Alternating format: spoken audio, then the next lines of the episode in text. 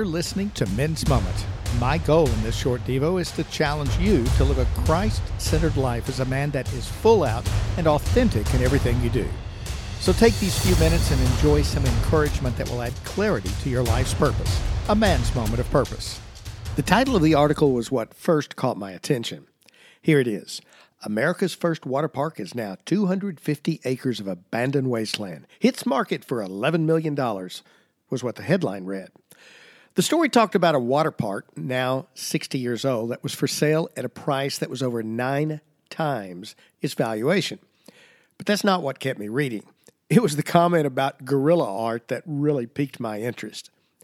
It seems that the new name for what used to be called graffiti has now morphed into the presumably more sophisticated sounding reference of guerrilla art.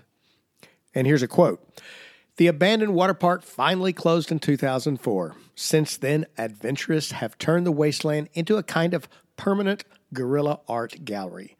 Pictures show the remaining dilapidated structures coated in layers of spray paint, featuring all kinds of images, icons, and messages. End quote, says the article written by Shelby Scott. And if you're still uncertain what guerrilla art is, you can find a definition of it in the Urban Dictionary online.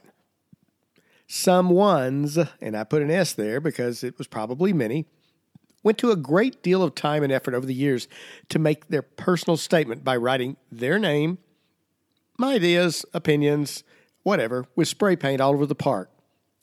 Aren't you glad we don't have to go to that much trouble to know our names count for something? I mean, in Luke 10, verses 17 through 20, we see the story of the return of the first 72 disciple makers that Jesus had sent out in pairs.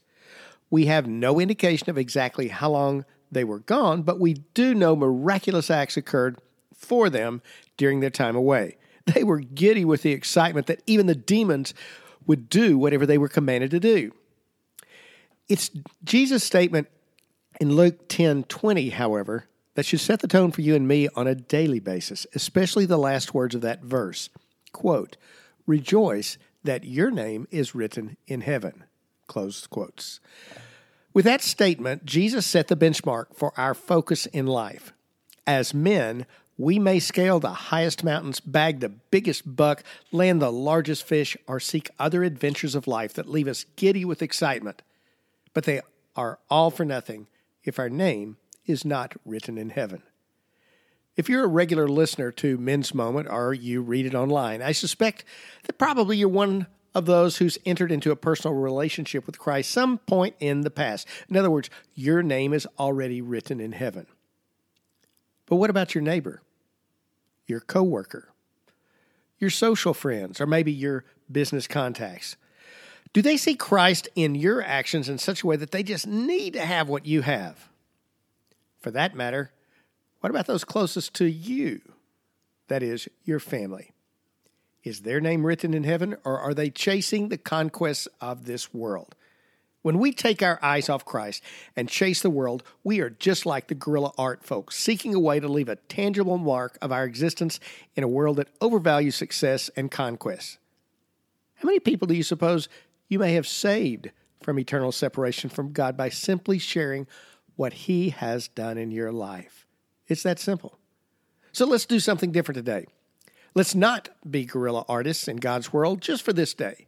Instead of worrying about the next big win we can garner, let's seek to share with others what God has done for us as we celebrate that our name is written in heaven. Then go show them how they can do the same. Blessings. That wraps it up for this week's Men's Moment take just one item that God put in your heart from this Devo and act on it today. While you're at it, take time right now to pass this podcast link on to another man. Encourage him to listen and subscribe. Remember, there are no shortcuts to living like God wants us to, so man up and live your life with truth and grace. Love your family deeply, pray hard, and do all of your work like you're doing it for the Lord. because you are. Blessings.